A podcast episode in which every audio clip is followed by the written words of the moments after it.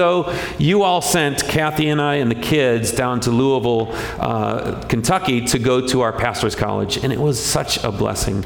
Now, in that time of our lives, I was s- still searching for a job, so I went down to pastor's college for a year, but I went down not knowing what would happen when I came back.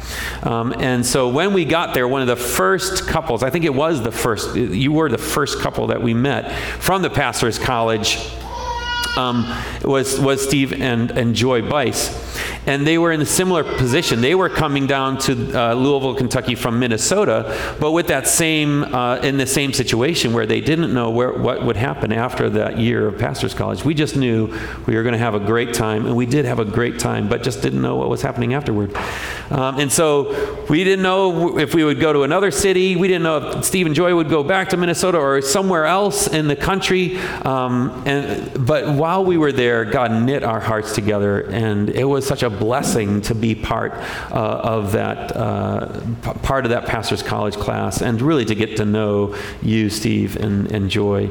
Um, and, and so we became fast friends and, and, and tight friends. We were in the same community group together, the same uh, accountability group. Uh, Steve and I worked together, so we got to know each other very well. And, and I um, count him as one of my dearest friends. Um, so it is a joy to introduce him to you. is too long in the coming, honestly. He should have been up here years ago so I could introduce him to you. Steve is one of the most humble men I know, um, and he is passionate. He is passionate for his wife and his children, his grandchildren. Um, he is passionate for his church, uh, the church there in Dayton. He passionately loves missions. His daughter, Becca, and Mark Waite are out in Turkey right now. Um, and Steve just loves, uh, loves that and loves going to visit them. Um, but he is passionate about Jesus. And you'll see that today. Um, and so I am so, so th- grateful that uh, I can introduce him to you. So, Steve, why don't you come on up and let's listen to Pastor Steve.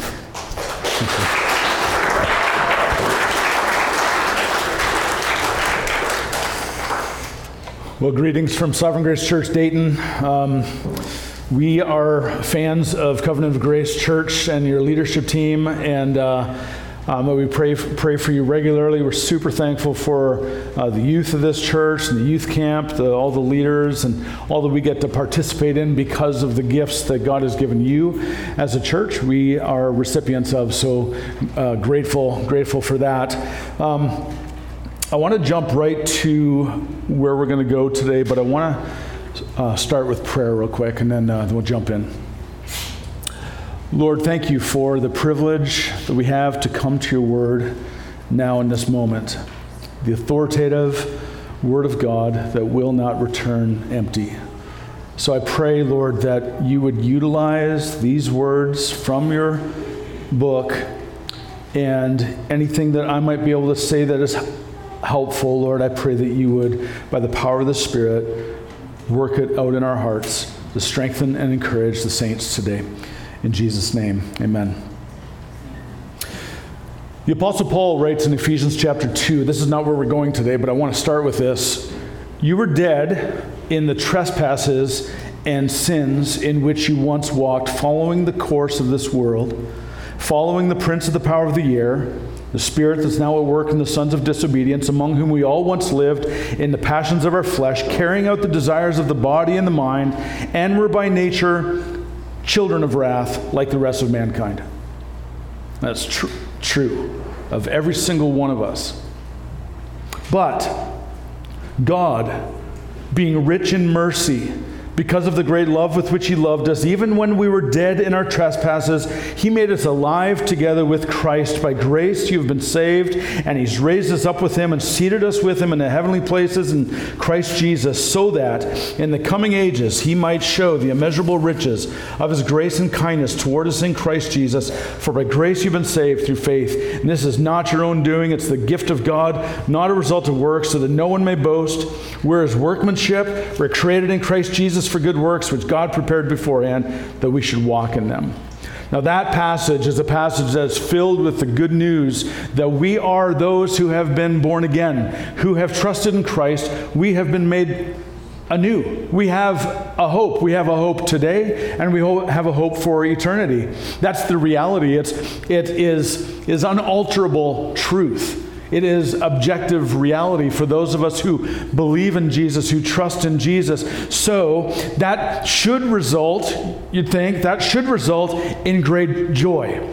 Um, and it certainly does at times, right? There's times when we're singing and it's just, we're filled with joy, but then we know that struggles happen, sorrows, difficulties. The smile that was on our lips when we were singing, I lay it all goes away when you're flat on your face. Why, why do we feel spiritually dry? Why, why do we get discouraged so easily? Why, why, um, why so despairing in this world, in our lives and in this world, when we have so much reason to enjoy the truth of what is ours in Christ? So, do you feel discouraged this morning? Do you feel lonely? Do you feel like God is absent? Do you feel like He's not listening?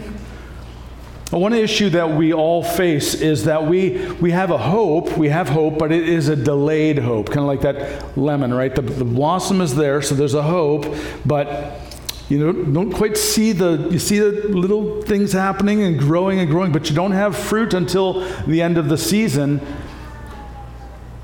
And the struggle is real. We feel it. We will be presented blameless before God on that final day, um, unhindered in fellowship, absolute unending joy.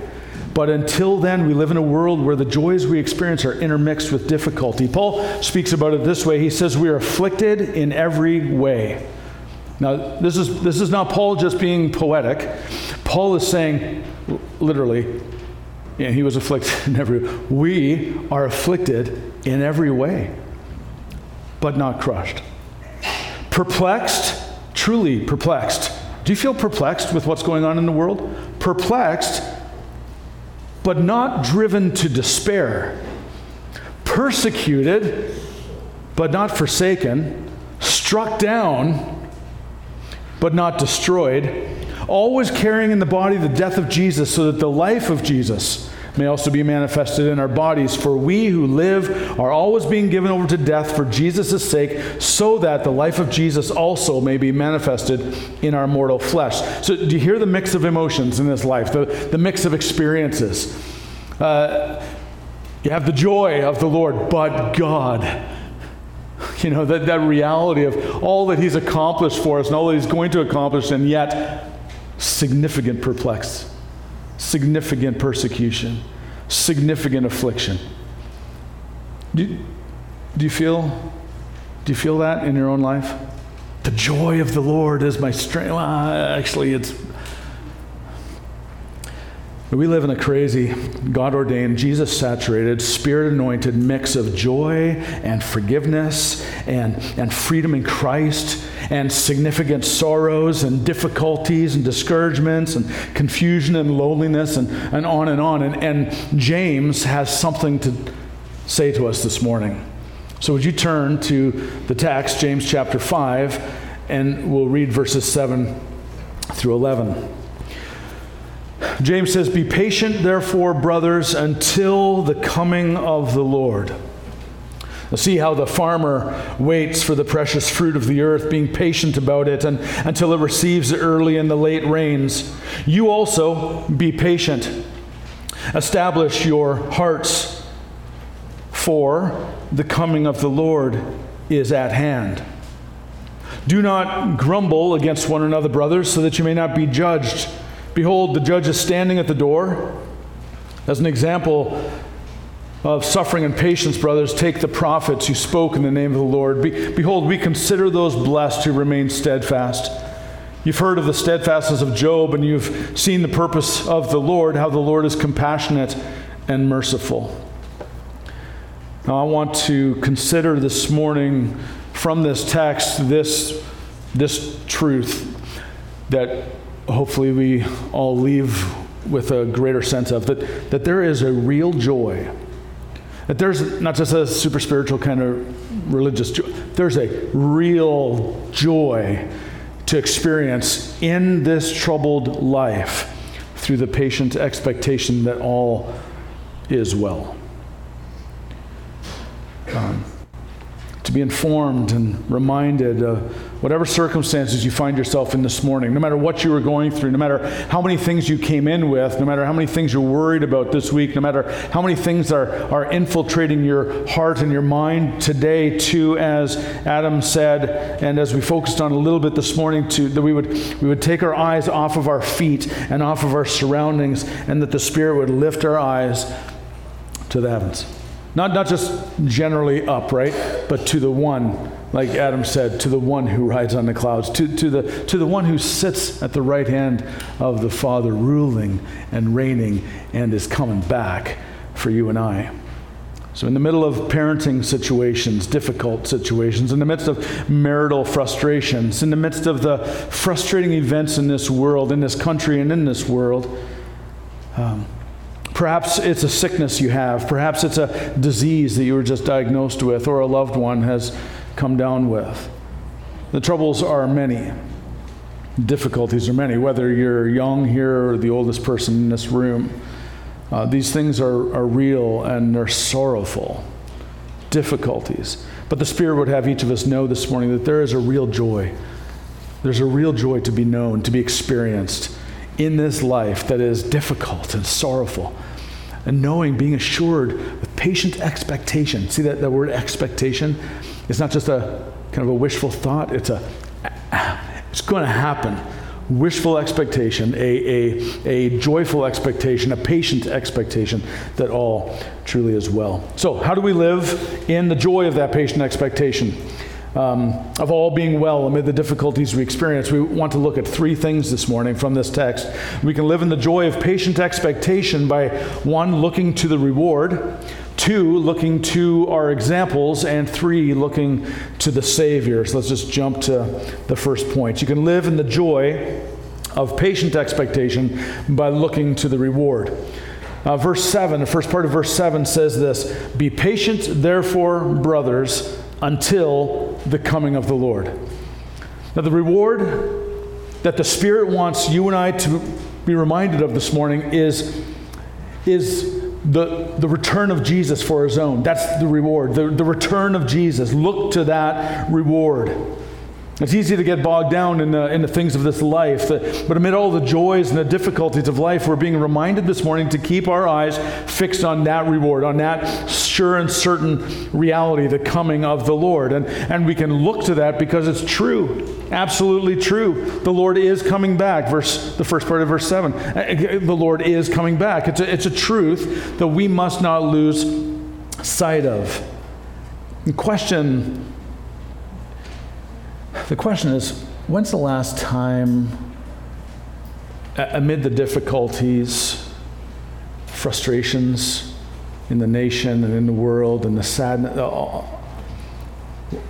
how has the coming of the Lord informed how you react or how you respond? Is it even in your sights? Or You've heard the statement, um, uh, you're so heavenly minded that you're no earthly good, right? You've heard that. If you haven't heard it, you've heard it now, and it's wrong. The reality is that the only way that we can respond effectively and rightly and God in, in a God glorifying manner is by having our eyes fixed on heaven, where Christ is, Colossians 3:1, seated at the right hand of God, where He's going to return for us. The truth of the second coming of Christ is foundational to the gospel we sing of, the gospel we speak of, the gospel we rejoice in. It's not just that Jesus died for sinners, that is certainly part of the gospel. It's not just that he rose again, and it's not just that he ascended, but it is also that he's coming back for his own. The return of Jesus is part of the hope of the gospel. Paul says in Titus 2 For the grace of God has appeared, bringing salvation for all people, training us to renounce ungodliness and worldly passions and to live self controlled, upright, and godly lives in the present age, waiting for our blessed hope. You need patient expectation there. Waiting for our blessed hope. How do we live self controlled lives? How do we live? How do we renounce ungodliness and worldly? Wait patiently for the blessed hope, the appearing of the glory of our great God and Savior Jesus Christ. So, how do we remain patient? How can we live in the joy of the Lord amid difficulties? By having a profound hope in the return of our Savior. And so, a question to you Do you have a profound hope in the return of the Savior? Or is it just a theological category for you? To, to move it like everything for us, right? To move it from the head in, into the heart to where it actually affects the way that we live and the way that we respond to the crazy that's out there and the crazy that's in here. Um, the Lord is coming. That quote is mentioned about 300 times just in the New Testament. And so it might make you think that the God who wrote this book is trying to say, hey, live in the good, live in the good of this. And so to hear that today, how, how does the return of Christ inform the way you process the difficulties that you're facing today? Well, we also look to the reward because it's promised. It's not, it's not simply true, it's, it's promised. All God's promises are yes and amen in Jesus. We, we have the promise of a future. And James speaks to this specifically by using a very familiar. Um, uh, a very familiar illustration. He says, Be patient, therefore, brothers, until the coming of the Lord. See how the farmer waits for the precious fruit of the earth, being patient about it until it receives the early and late rains. And you also be patient. Now, the the illustration breaks down. Every illustration breaks down to some extent. Um, we, Joy, and I, Joy and I lived in Iowa for 13 years, where I served as a pastor there. And man, farmers. I, I, I grew up with farmers in Canada as well, but I, but I did not know. I was, a, I was a kid and I didn't understand the complexities of farming. And so when I got to Iowa, I started realizing these guys, these guys are men of, maybe not all of them are, but these guys, these guys farm by faith. Because they can cultivate, they can plant, they can do all the work. They work hard, but they cannot make it rain. And they cannot keep the storms from coming through and destroying everything they just planted. They cannot guarantee a harvest. So the illustration breaks down to some, ex- some extent, but thankfully, we're all, we all have food on our tables. And so the reality is, for the most part, farmers plant and they do all the work. God lets it rain, keeps the farm safe, and they get to the end, and what happens is a, a harvest. But they got all that difficulty going all the way through. And in Iowa, tornadoes, heavy rains, floods from time to time. Sometimes these guys were planting two or three times a summer. The reality is, these, these men were, were patient. They patiently waited, and, and even on the best the best weather summer, perfect conditions, they could not make the, f- the fruit or the, or the vegetables or, or whatever, they could not make it grow. But God did, and in the end, the harvest was there. So, what's James getting at? Uh, James is simply pointing to the fact, pointing us to the fact that, like a farmer, we must be diligent along the way to, to keep our eyes on Christ, to, to, to patiently endure until the promised day of harvest that is the Lord's return. The Lord is coming back. The Lord has promised He's going to come back, and that is a reality that, that we get to look forward to. And it is hard to do that, but we, we nevertheless are called to do that. This is, this is living with patient expectation, and it's what the Spirit's reminding us of this morning. Jesus died so that we would become the children of God. And He died for us so that we would be raised again and promised that He would be with us even to the end of the age. And He died for us that we would be filled with the Spirit who would remind us to, and strengthen us and, and empower us to live with patient expectation amid days of whatever your damaging hail is. Whatever your damaging winds are, whatever your flood is in your life, your difficulties. The Spirit reminds us that in the end, no matter how difficult this life is, there will be a day of harvest. And that day for the church that Christ died for is a sure and it is a certain day of precious, precious reward where all things will be well. There'll be no more tears, no more sadness, no more death, no more sickness, no more screwed up politics, no more, no more Afghanistans.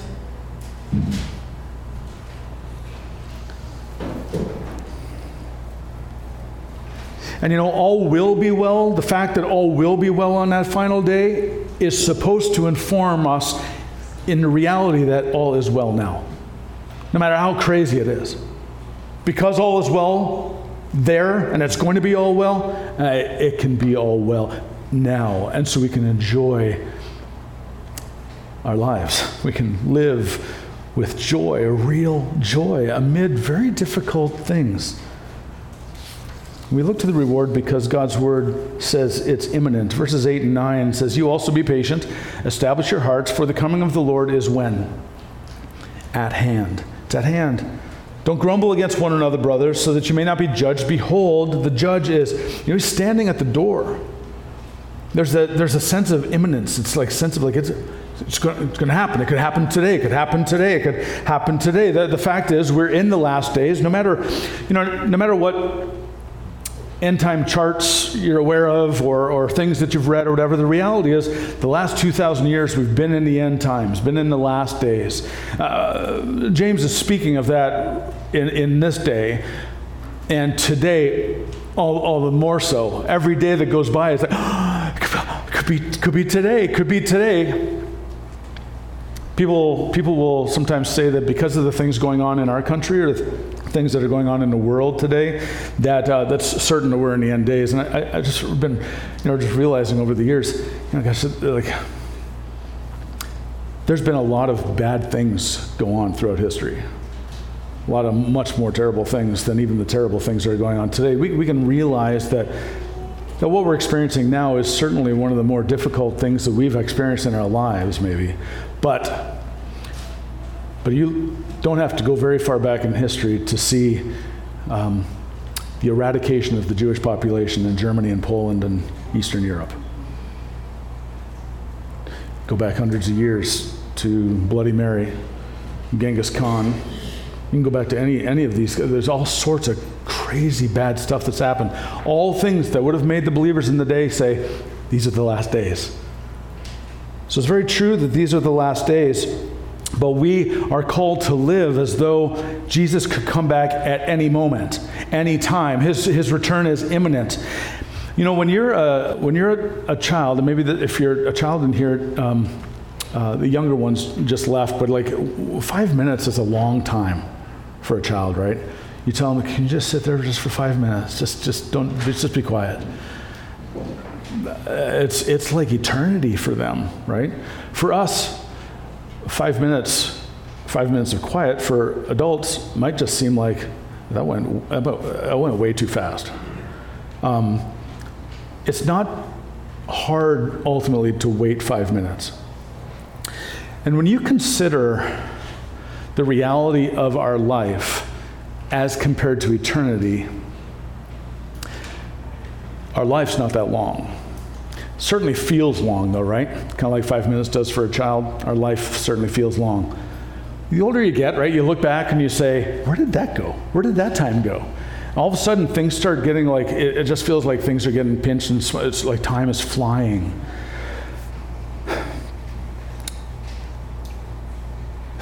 If you were to if you were to walk this life in a way that that you just were kind of in a place of being assured that Jesus was going to return at um, like 1203 or 10 after 12? How, how, would, how would you walk? Would it be hard? Would it be difficult?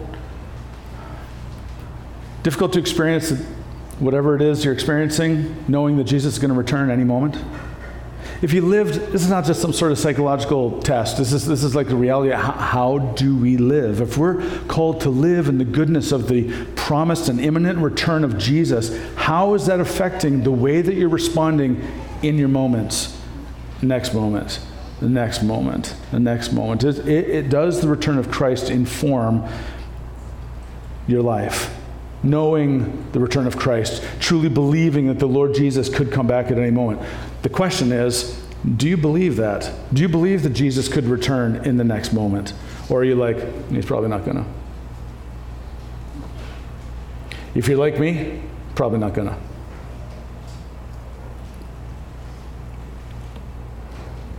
And so we move on with our day and we forget. And the result is often a life of grumbling. You feel it, don't you? If you're on social media, you see it, you hear it, and you participate in it sometimes. Just this heart of grumbling, living for this world, living for now. It's a way that we can discern that we're not, we're not living in the good of the return of Christ because we're just grumbly people.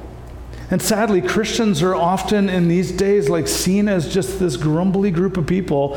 And, and it seems as though then that for the world to look at us as a grumbly kind of people, and I'm not saying there's not things to be concerned about. I'm not saying there's things not to take to the Lord and intercede for people about. But you see, when we go online and we like, and send out our thoughts, the world says, hmm, I thought, I mean, on a, on, a, on a good day, on a really good day, they might say, huh, I thought, I thought they had this blessed hope.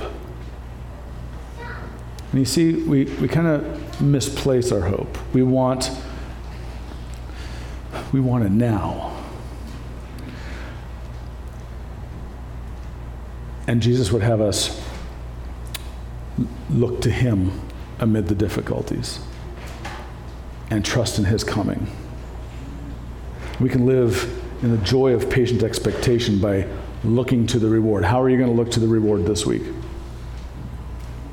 How are you going to encourage each other to look to the reward, to keep looking to the reward? Keep encouraging one another, brothers, and all the more as you see the day approaching. Second point, we can live in the joy of patient expectation by looking to our examples. He says, as an example of suffering uh, and patience, brothers, take the prophets who spoke in the name of the Lord. Behold, we consider those blessed who remain steadfast. You've heard the steadfastness of Job, and you've seen the purpose of the Lord, how the Lord is compassionate and merciful. Now, through history, there's been these trailblazer kind of people. Lewis and Clark were two of them went out as they're heading, heading out west. Um, they, they didn't have um, maps, they didn't have uh, TripTiks, for those of you uh, old enough to know what a TripTik is. They didn't know any of those, they had no internet, right? They had no idea what was going on before them, and of course, they endured a lot of hardship.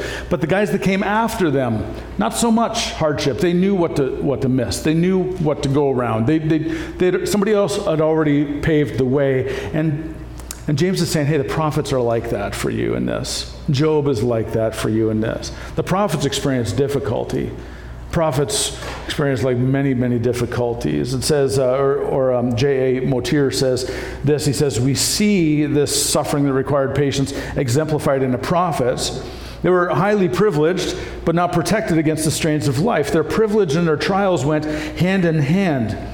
Jeremiah was hunted by the men of his hometown specifically because they wanted to stop him from speaking in the name of the Lord. Ezekiel suffered painful bereavement as the setting in which he delivered his message in the name of the Lord. And if Daniel hadn't suffered deportations, we would never have heard from him or heard of him or benefited from his ministry. Hosea, his marriage breakdown was in itself the Lord's word to him and through him. Privilege and suffering and ministry just belong together in the lives of the prophets. And the truth of the matter is, true for them, can be true for us. God's purposes have worked in the lives of the prophets. God's wor- purposes are working in your lives as well. Uh, Motyer goes on to say, we would rightly call Jeremiah, Ezekiel, Hosea, and others people on whom God's blessing rested. Indeed, we often react in the same way to contemporaries in whom we see the virtue of endurance. We covet it for ourselves. And we'd like to think that in similar circumstances of oppression or of illness, we would be as resolute, even if we have grave doubts that we could manage it. I mean, just coming to my mind is, is a lady named Corrie ten Boom from World War II. And you name a, a missionary or somebody who has struggled, gone through difficulty, maybe currently the Afghani Christians, the way that we're praying for them, North Korean Christians, Christians from Myanmar.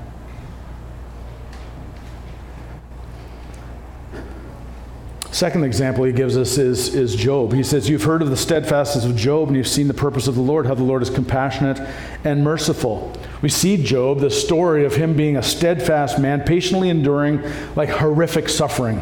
So if you've read the story, if you haven't read the story of Job, um, take time to read it. But like most of us know the story of Job. This guy experienced significant, significant sorrow, significant turmoil, significant emotional pain, psychological pain, significant spiritual pain, significant physical pain. All, uh, he experienced all of that.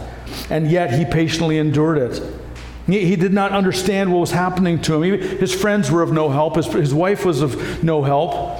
And Job replies with steadfast, patient endurance, somehow an expectation saying this Though he slay me, yet I will hope in him.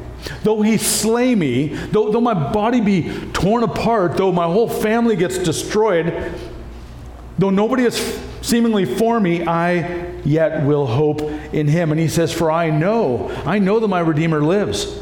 I know that my Redeemer lives, and at the last he's going to stand upon the earth. See how he's living in the good of the, the hope that is to come? And after my skin has been thus destroyed, yet in my flesh I will see God, whom I'll see for myself, and my eyes will behold, and yet and, and not another. My heart faints within me. He, it was so clear to him, so very clear to him that, that his hope was in the Lord, and his Redeemer wasn't dead, or wasn't absent. Very much his Redeemer is alive and, and, and, and living and hopeful. His hope is so sure that he says, My heart faints within me. Now, his heart would have fainted within him because of the struggles he was going through, except what is it he's overwhelmed by? He's overwhelmed by the joy of the good news that in the end, in the end, all will be well. And so the fact that in the end all will be well, he could deal with the struggles in the moment because all is well in that moment, because all is well in that final day. You see the patient yet eager expectation amid the difficult straits he was in. The, the, Holy Spirit wants you and I to experience that same kind of thing through significant difficulties, continuing to live in the joy of patient expectation for a better day to come. A better day to come that not just a better day in the United States of America, but a better day to come when all will truly be well.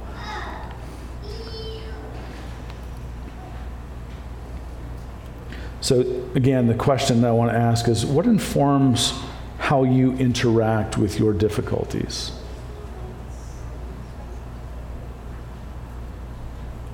What hope informs how you interact with decisions our government makes? What, what hope do you have that interacts with the pandemic? What hope is it that serves to kind of buoy you up amid a diagnosis of cancer or a super difficult parenting situation, much less a simple parenting difficulty or marital difficulty or employment difficulty?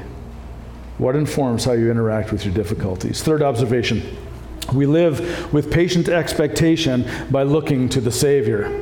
Um, he says, Have you, uh, You've seen the purpose of the Lord, verse 11, and you have seen the purpose of the Lord, how the Lord is compassionate and merciful. Job saw two things in particular that helped him be eagerly and patiently expectant.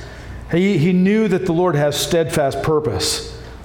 Um, we, we see in the story of Job a, a, story of, of his steadfastness, but, but even more so, what we see is the steadfast purposes of God. um, that he does not change, that he is steadfast in his love and his care and his eternal care for Job. The, the blessings that we see at the end of the book uh, isn't just like a, a, a nice Cinderella story where everything turns out good in the end. It was the objective from God, objective of God from the very start. The objective of God through in your life, through all the difficulties, is that He might be glorified and that you live forever in full out joy and peace. And that in the meantime, there is a joyful contentment to be known by the power of the Spirit and the Word of God. Job said, I had heard of you by the hearing of the ear, but now my eye sees you. I think that has described my life at different times where I know a lot about God's Word, I, I know details, I have theological categories.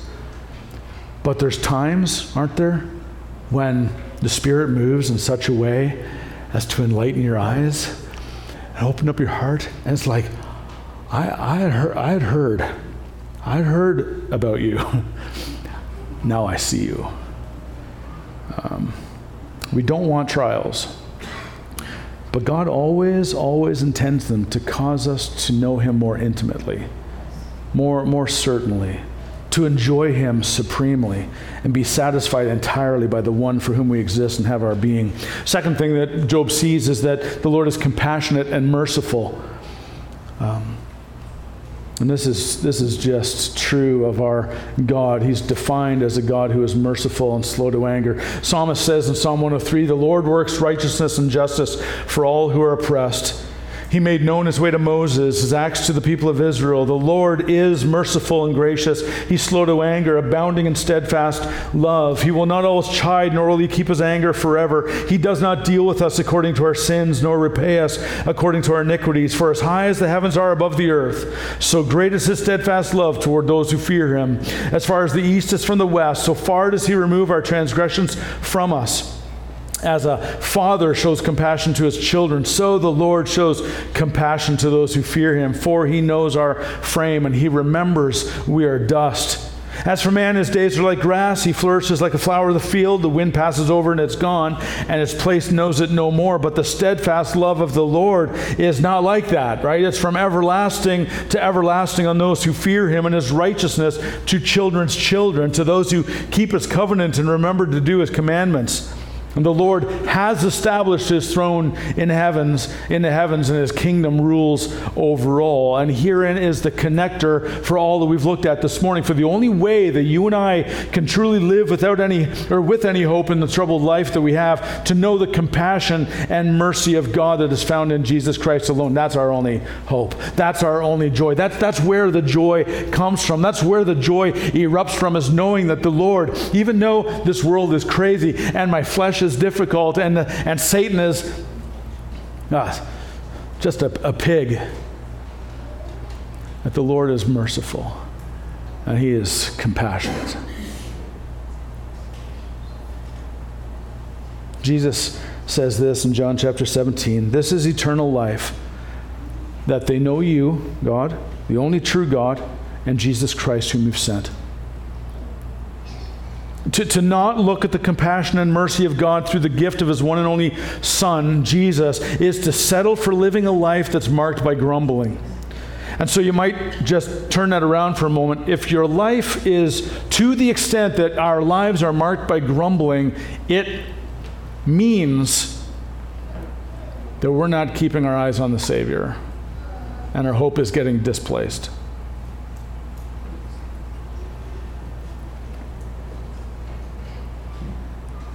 Marked by the pursuit of temporal riches, marked by the pursuit of leisure, marked by erratic, volatile, impulsive, and anxious behavior. And, and, and listen, go to Facebook, go to Twitter, and you see volatile behavior. You see erratic behavior. You see impulsive and anxious behavior, not just from the world but from those who claim the name of Christ, who have been forgiven and justified and adopted and given the Spirit to keep us and strengthen us and empower us and sanctify and guard us until the day that we see Jesus face to face. There is great joy to be had. Let, let, us, let us let the world know about our joy in King Jesus. Let, it, let the world know about our joy in the fact that our hope is not on, not on this planet. Our hope is in Christ, who sits at the right hand of the Father, who is going to come back return for the world will think we're nuts. But hey,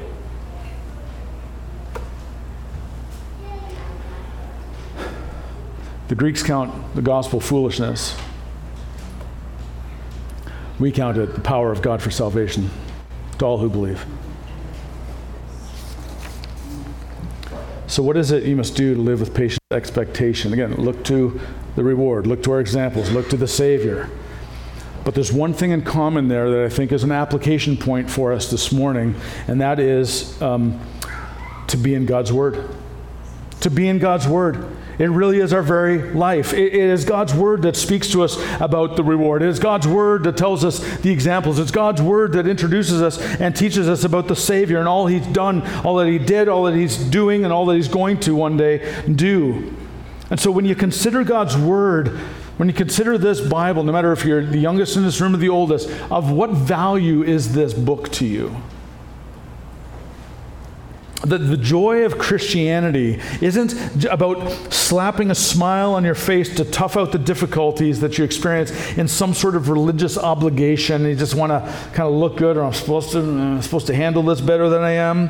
The, the joy of Christianity comes by the power of the Holy Spirit through the hearing of the Word of God and responding to the Word of God and walking by the Spirit according to the Word of God. Psalm uh, 19 says, says these wonderful words. The law of the Lord, that is this book, the law of the Lord is perfect and it does what?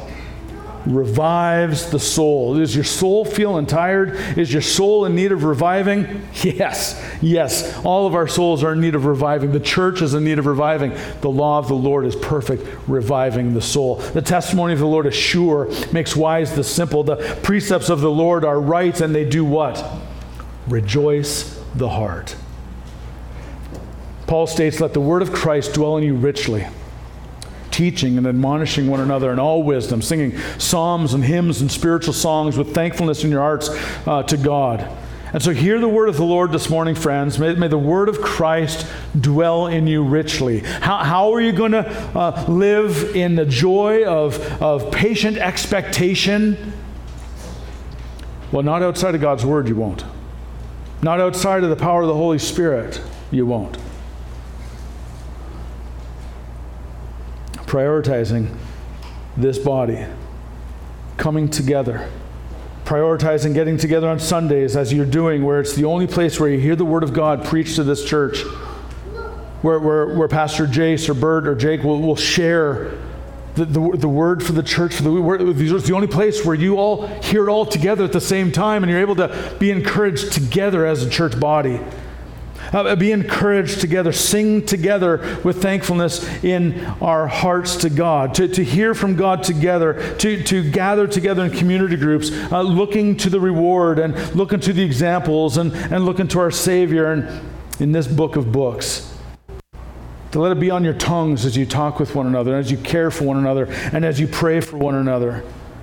And as you head back to your homes, you, you talk about it in your families, you, you care about about this truth in your family. It's about this book in your family. It's about the reward, about the examples, about Jesus.